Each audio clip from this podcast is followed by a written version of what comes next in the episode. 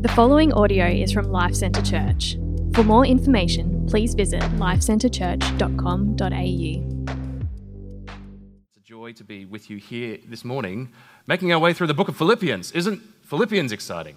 What a timely word for the sort of situations we find ourselves living in. This morning, as we read Philippians, we are going to do some time travelling. Doesn't that sound exciting? Some time travelling. Maybe some of you will be able to relate to me.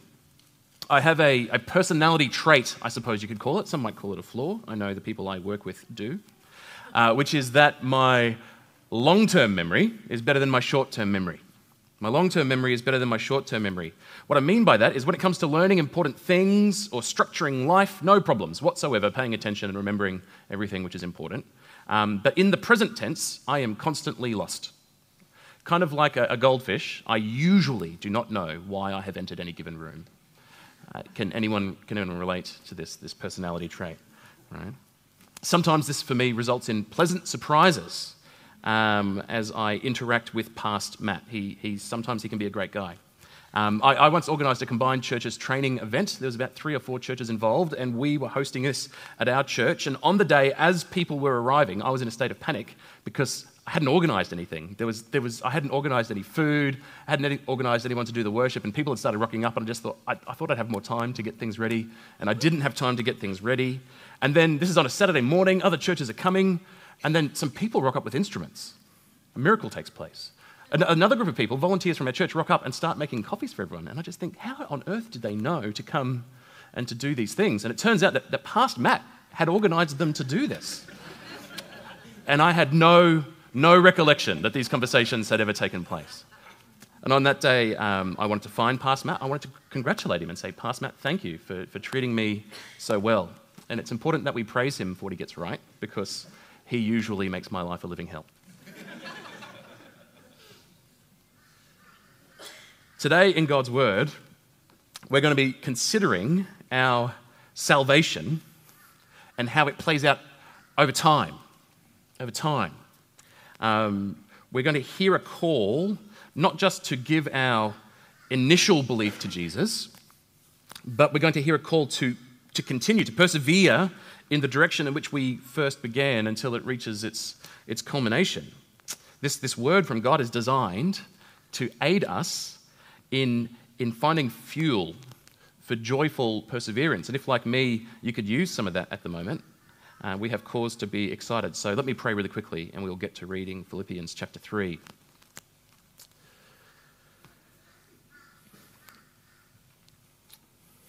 Yeah, our Father, we are short-sighted creatures by our nature. We do not know the fullness of the riches that you intend to share with your saints yet. We look forward to growing in our understanding and in our experiencing of your wonderful redemption plan which you have won for us in Jesus. And we pray that now, as we come to your word, would you illuminate this text by your Spirit. Lord, would you make our hearts come alive and turn from dust to flesh.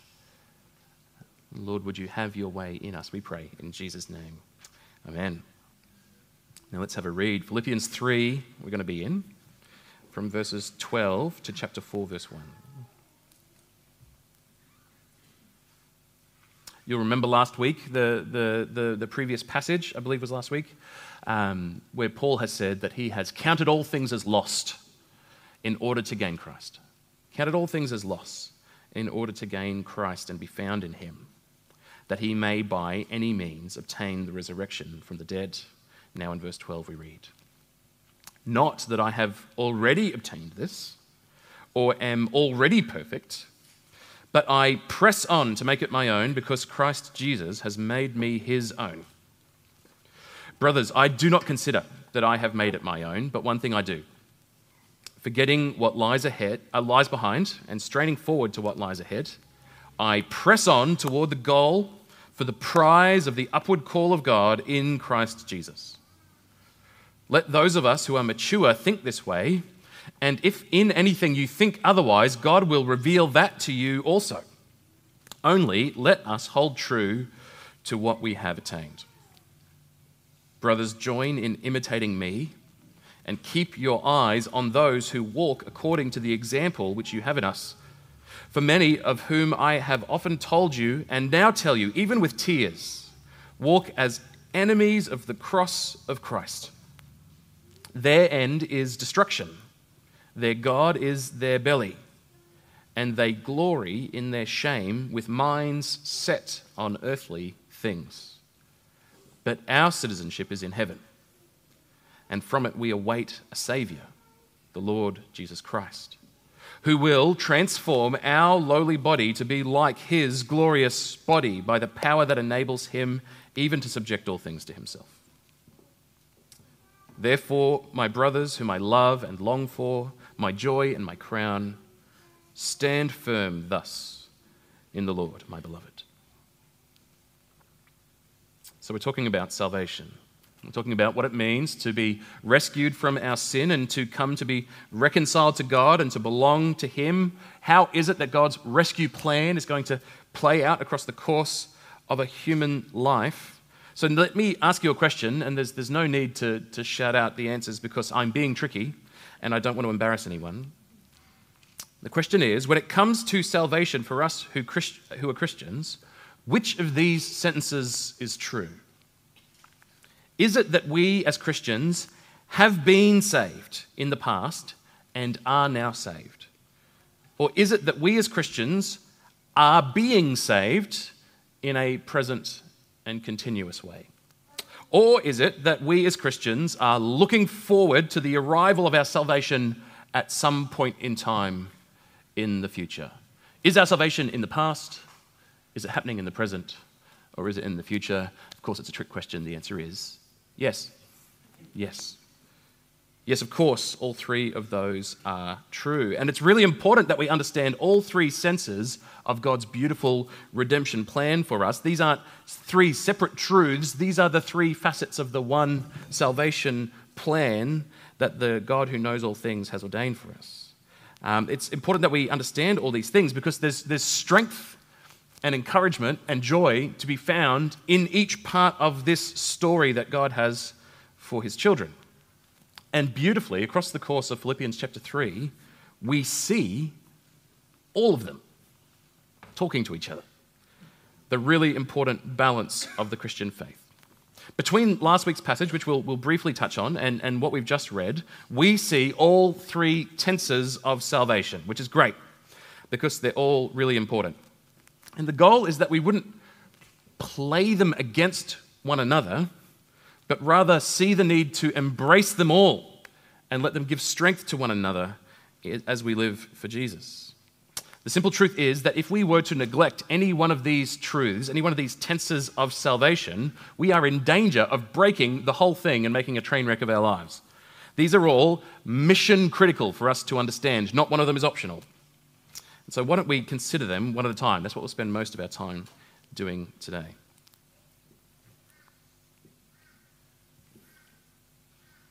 Think with me what happens if we miss out on understanding any part of this balance. Salvation, past tense. Let's consider that. I have been saved, says the Christian. I have been saved. This is what you will. This is what last week would have been about, so I'll go quicker here. But there is a mistake which we could make, and which is to try and live a life pleasing to God without being converted, without that past tense salvation event having taken place. There are people who live like this. Without being born again, without being saved, without being regenerate, why don't I just live a God-honouring life in the present? To be a Christian, there has to come a point of decision. As a species, the human race has been born into sin. Sin has mastery over us, and we need to be rescued from slavery to sin and be set free if we are to live lives which are pleasing to God. And so to be a Christian, there comes a moment where, whether you were aware of it happening or not, you chose to lose all things and to gain Christ. You made the decision. There was a moment in your life where you turned from your idols and you placed your faith in Jesus as your Saviour, and in doing so, you were saved. That's the beginning of the Christian life. Perhaps there's some of you here today who have yet to do this. in your own lives. And this is the call and the invitation of Jesus to you to come and experience the blessings of God by placing your faith in Jesus, the Savior. What God has promised to do to any one of us who makes that decision is in that moment to send his Holy Spirit to live in you, to take you from being spiritually dead and bring you to being spiritually alive. This is the moment when you were past, complete, you were born again. From that point forwards, from the moment of your new spiritual birth, you are forgiven, you are accepted, you are adopted, you are included, you are reconciled, you are washed, and you have been made new. That supernatural reality, which has now come into being at some point in the past for the Christian, is what enables all of the rest of the Christian life to exist. And without that beginning, you can't continue. Without faith, we are told, it is impossible to please God. If you're not walking in the Spirit, you have no option but to be walking in the flesh. Jesus told us in John chapter 10, verse 9, "I am the door. If anyone enters by me, he will be saved, and he will go in and out and find pasture." If you were to forego entering as the beginning, if you were to forego this past tense of salvation and try to live a life pleasing to God in the present, what you would get would not be Christianity. Instead, you will try and please God by the power of your own discipline, perhaps, by your own self-righteousness, and how much of the Bible has been written to tell us that that cannot work. The person who tries to live a life pleasing to God without receiving the mercy of God will end up as a mere moralist with a list of rules to keep, as a legalist. The simple truth is that I, like you, am incapable of fighting my flesh through the power of rules. Good advice cannot rescue me from my sinful nature. Kind actions cannot cancel out my sinful actions. This is why there is no other religion which can save you. This is why politics will never be the ultimate solution to the problem of human nature. Governments exist in the wisdom of God as a band-aid fix, waiting for a deeper solution to a deeper problem. They are a band-aid, but Jesus is the cure, and Jesus alone. There has to come a moment where you obtain him. And in that moment of decision, you have been saved. You have been saved. Anyone who is a Christian, this happened to you in the past. Anyone who is yet to become a Christian, today can be the day that you can go to Jesus and begin. It's the past tense of salvation in our lives. Now, in today's passage, what we see is the next tense of salvation emphasized. We see it in the first half of our passage, which is verses 12 to 16, that there is a present tense to our salvation. Verses 12 to 16 tell us, "Not that I have already obtained this." And isn't that just bonkers? Doesn't that just sound utterly contradictory to everything else that you've heard before today? Haven't we just been told that I do have Jesus, that I am certain of my salvation, that I have obtained the kingdom of God? And yet here is Paul seconds later saying, "Not that I have already obtained this," and so our ears prick up. What on earth is he all about? Or that I'm already perfect. Is that what he's getting at? But I press on to make it my own because Christ Jesus has made me his own. "Brothers, I do not consider that I have made it my own. One thing I do, forgetting what lies behind and straining forward to what lies ahead, I press on toward the goal for the prize of the upward call of God in Christ Jesus. Let those of you who are mature think this way. And if anything you think otherwise, God will reveal that to you also. Only let us hold true to what we have attained. As Christians, we have been saved. And it is also true that as Christians, we are being saved. That the saving work of Jesus, the antidote to the problem of my sin, which I have obtained in the past, is now, in the present tense, doing work which is actively continuing to rescue me. The next mistake we could make in the Christian life would be one of neglecting the present and ongoing sense of our salvation. This can take two forms that I can think of. One would be for us to place all of the emphasis of our understanding of what it means to be saved into the past to the exclusion of the present. Put all of our understanding in the past to the exclusion of the present. This has played out in recent history. In the context of ministering the gospel to nice moral deists who were unconverted, in a time when everyone in kind of culture sort of just assumed they were Christian, your grandparents' sort of age. Some evangelists started to emphasize conversion by the practice of leading people through the sinner's prayer as the way to become a Christian.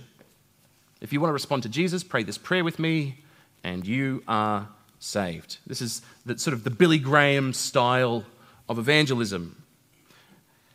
Many, many people truly met Jesus through the ministry of people like Billy Graham. We should be grateful for them. And yet it is also true that over time, what these evangelists noticed was that there was a staggering rate of dropout amongst those who had professed to have become Christians through this method. They failed to follow through on the commitment of that prayer. Worse again, in some places, this method of ministry was oversimplified and degraded until people came to believe that if at one point in your life you said the magic words, your soul was safe, regardless of what your life looked like in the present. Can you understand what this looks like? Or have you encountered this? It's still around. I said the prayer, I have my ticket to heaven, and no matter what else I do with my life, no matter how I live, no matter what I believe, my outcome is certain. Faith came to be about mere decisionism. The people who believe this are mistaken. Our conversion, our salvation, is about more than reciting a magic poem. That's not the point of that prayer. That prayer only has significance if it is also sincere, and its sincerity will be seen in a person actually surrendering to Jesus as their new Lord. This is what the Christian does. If the profession of faith is sincere, the transforming work of the Spirit will be effective, and a person will come to live a transformed life. Imagine if we tried to do any other relationship in that way, just to think about how absurd this is. Let's take marriage for an example. Marriage, that today was a wedding day, and standing here before you was a bride and a groom. They say their vows, they put on their rings, we all leave, they kiss, we eat, and then from that event onwards, they are married, past tense. But imagine the groom saying to the bride on his wedding day after dinner, well, that's that then. Glad that's over. Good luck. I'll see you at the cemetery.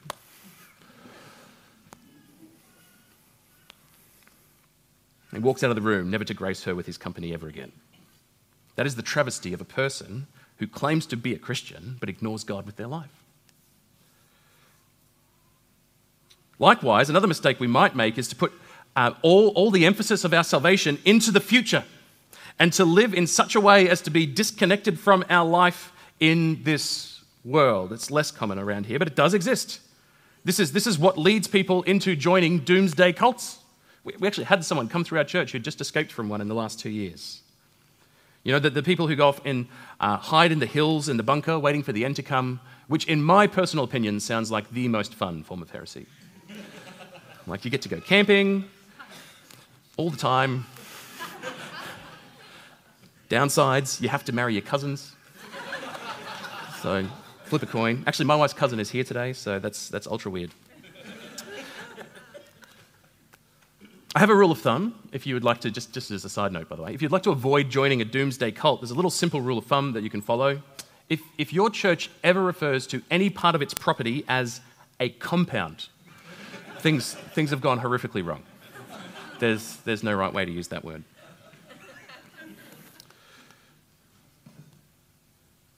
No, being saved is not meant to remove us from the world. Do you see what I'm saying? It's not meant to pull us out into the hills while we wait for the end to come. Jesus, praying for you and I, on the very night when he was arrested and taken to be crucified for us, said this to his disciples, over his disciples in prayer to the Father. John 17, verse 15.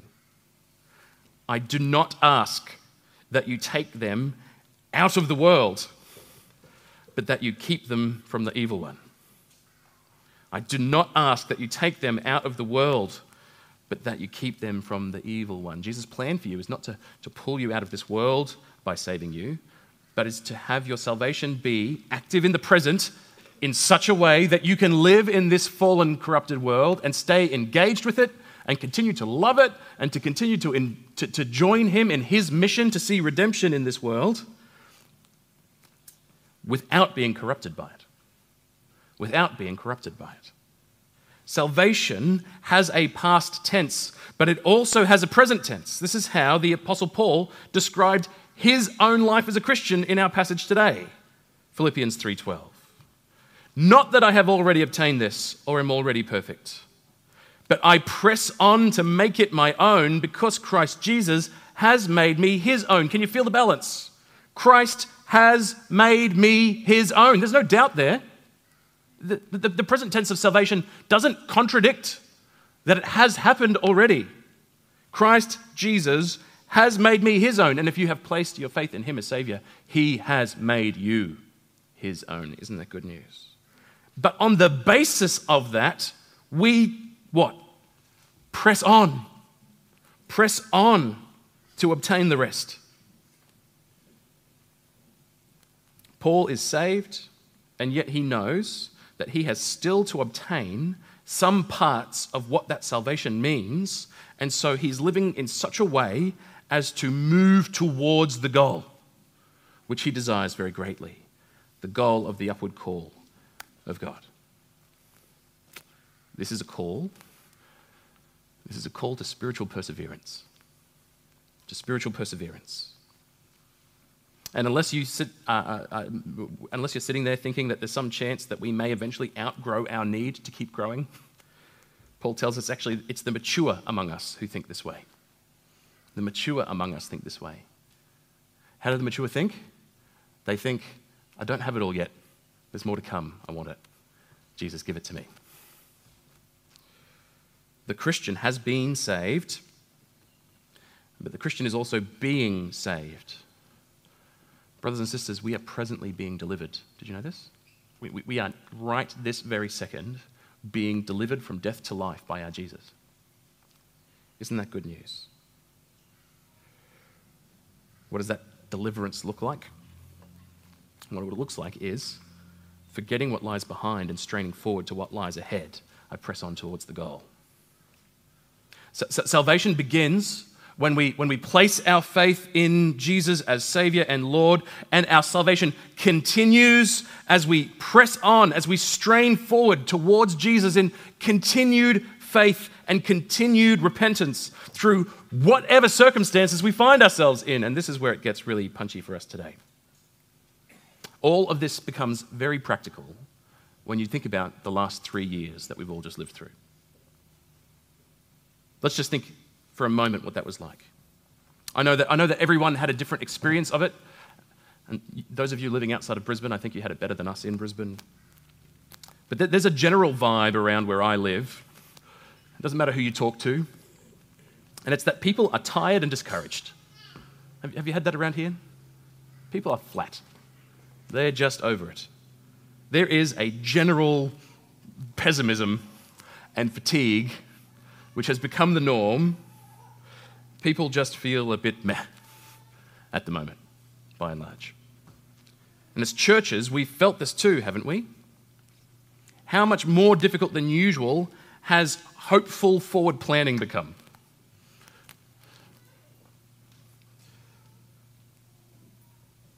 It has felt that little bit harder to do, and like we were all just existing in survival mode. At a basic human level, we look at a trial like that, one that is unlike anything we have ever experienced before in our lives. And we think, this has broken all the plans. This has ruined everything. All those hopes, all those dreams, yeah, no, they didn't come to fruition. No one was walking around in 2015 and filling out that form in the job interview. What do you think you're going to be in 5 years? No one answered. At home in my underpants on a Zoom call, right? Like that's just not, no one got it right. And so there's a human perspective which could say, this is disruption. It's when all of this is over, I can finally start to live again. But in the meantime, I'm just hanging on. I'm just hanging on. Oh, but as Christians, we have more hope than that. We have more hope than that. We do not have to wait for this to be over before we can get some rest and before we can have normal back. To the mature and to the maturing Christian, that's not what has been happening for these last 3 years. No, what we've been living through is the normal context in which God grows his children to be like Jesus. This is how it has ever been and ever will be until he returns. What hardship reveals to us and in us is all the ways in which we have yet to lay hold of what is already ours. That's what's happened. And this discovery, painful though it may be, is what makes it possible for us to grow by the grace of Jesus. All the ways in which I'm slow to trust him to provide. All the unnecessary distress. All the idols, they showed themselves to be idols because when they were taken away from me, I got angry at God. All the ways in which I am yet to grow into the fullness of the salvation that Jesus has won for me in such a costly way. And now by the power of his Spirit, who I have by virtue of my past salvation, today I am being transformed. Remember again that these words were written from prison. Can you imagine if Paul was sitting there I assume it was a jail cell in Philippi. I don't know what jails in Philippi are like. I can imagine less nice than my house. Wallowing. Oh, there's no point. It's all like, I was going to plant a church and now I'm in prison. It's all over. When I get out of prison, then I can start living for Jesus again. How much poorer we would all be. The grace that comes through Jesus brings into our present circumstances the hope that we are being redeemed. Now, through this, during this, not in spite of this, through this. God's mercy, his salvation, is now. There is a strength to be found here that we as Christians have access to that those who are yet to believe simply can't have.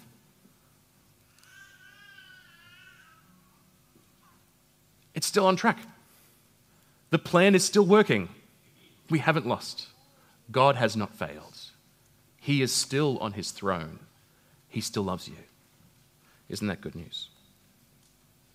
The present difficulty has not prevented us from attaining the goal. This difficulty is the road directly to the goal. I need my faith in God to have that kind of redeeming purpose in suffering. What other hope do we have? So brothers and sisters, today, choose to press in. Choose to press in. Choose to strain forwards. Choose continued faith. Choose to keep walking in the direction you began in. Don't give up. if the last 3 years have resulted in you being distracted or discouraged, look up. See what he is doing now. What a wonderful work our God is working. Today is a good day to press on into Jesus and to receive his mercies, which are new every day. He has mercy for you today. That is the hope of the saved ones. We are being saved. We could stop there, couldn't we? We got some more. This leads us to the last tense of salvation. As Christians, we know that we have been saved. We know that we are being saved. And we look forward to a time when we will be saved. There's a future tense. We see this in the back end of our passage, verses 17 onwards. Brothers, join in imitating me, says Paul, and keep your eyes on those who walk according to the example that you have in us. For many of whom I have often told you and now tell you, even with tears, walk as enemies of the cross of Christ. Their end is destruction, their God is their belly, and they glory in their shame with minds set on earthly things. But our citizenship is in heaven, and from it we await a Saviour, the Lord Jesus Christ, who will transform our lowly bodies to be like his glorious body by the power that enables him even to subject all things to himself. Therefore, my brothers, whom I love and I long for, my joy and my crown, stand firm thus in the Lord, my beloved.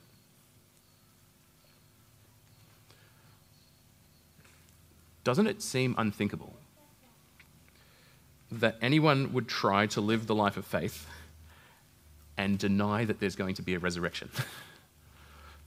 It sort of boggles the mind, doesn't it? And yet in history, people have done this very thing to the extent where there's teaching on it in the New Testament. The New Testament says if we have hope in this life only, we are to be more pitied than any other kind of human. Christians, we're losers if the resurrection isn't real. Because if there's no resurrection from the dead, then Christ hasn't been raised from the dead. And if Christ hasn't been raised from the dead, we have been deceived and we are still in our sins. I don't think there's too many of us making that mistake today, but there is a mistake that we do make,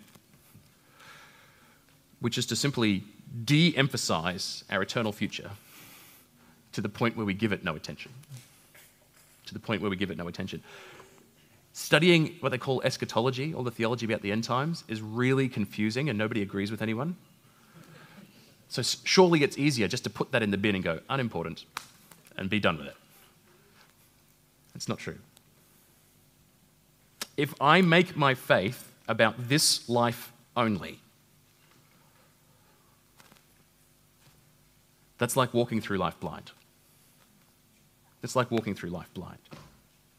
Our future hope is meant to give hope and shape to our present lives.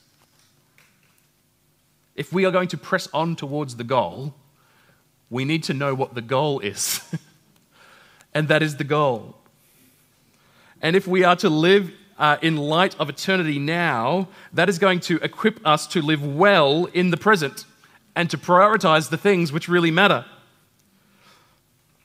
And the way that is described in our passage today is in the contrast between two kinds of people. Paul says, "Join me as I imitate Christ."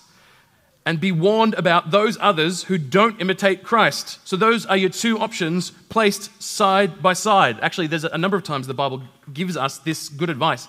I don't even think that you need to be a Christian to think that this is good advice in general. You could say it's proverbial wisdom. This is the wisdom.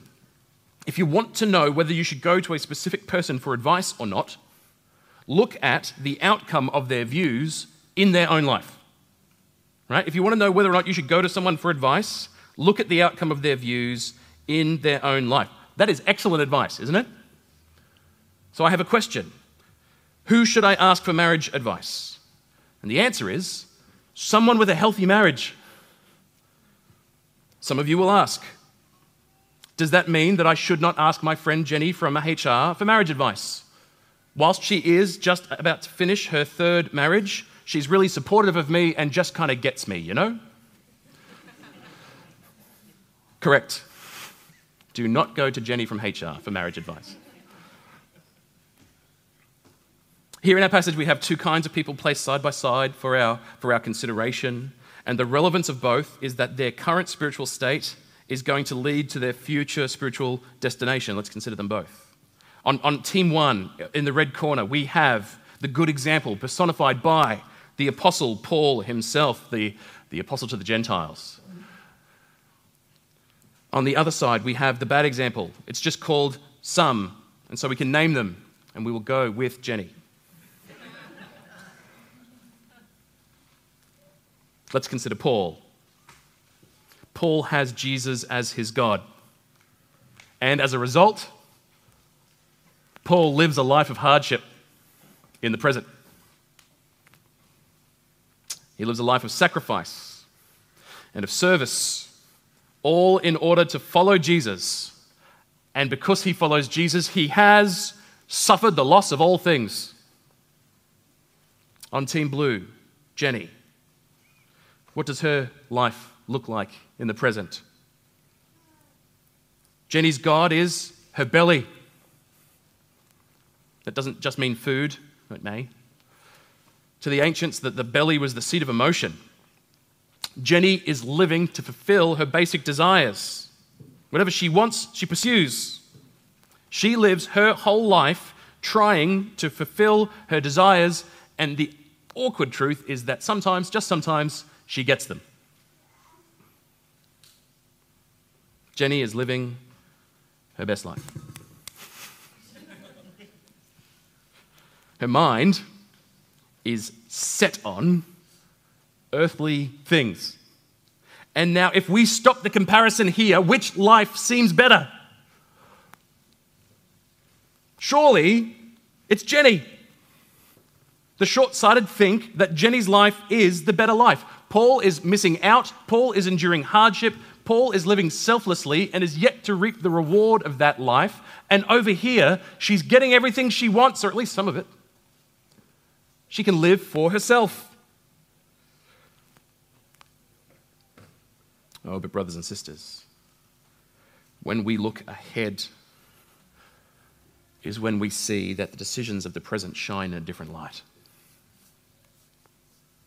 Paul has counted all things as rubbish as a means to an end. The reason he has been so willing, in his own words, glad, to suffer the loss of all things is because by doing so, he may gain Christ and be found in him, not having a righteousness of his own, but that which comes by faith in God. That is his goal. Jenny is indulging herself now, but is walking as an enemy of the cross of Christ. Never a scarier phrase has been written. Not only does that mean that she is failing to benefit from God in the present tense, it means that her whole life is an act of rebellion, not just against God, but against the cross, the vehicle by which grace is offered to us. She is rejecting the one thing which can save. As a result of these different lives, Paul's joy is incorruptible and being preserved for him. He wants to know Jesus in the power of his resurrection and to obtain the resurrection from the dead which lasts forever. He is seeking an eternal reward. Paul's joy is incorruptible. Jenny's glory is her shame. Her favorite thing about her should and eventually will make her ashamed as she stands before the God of heaven.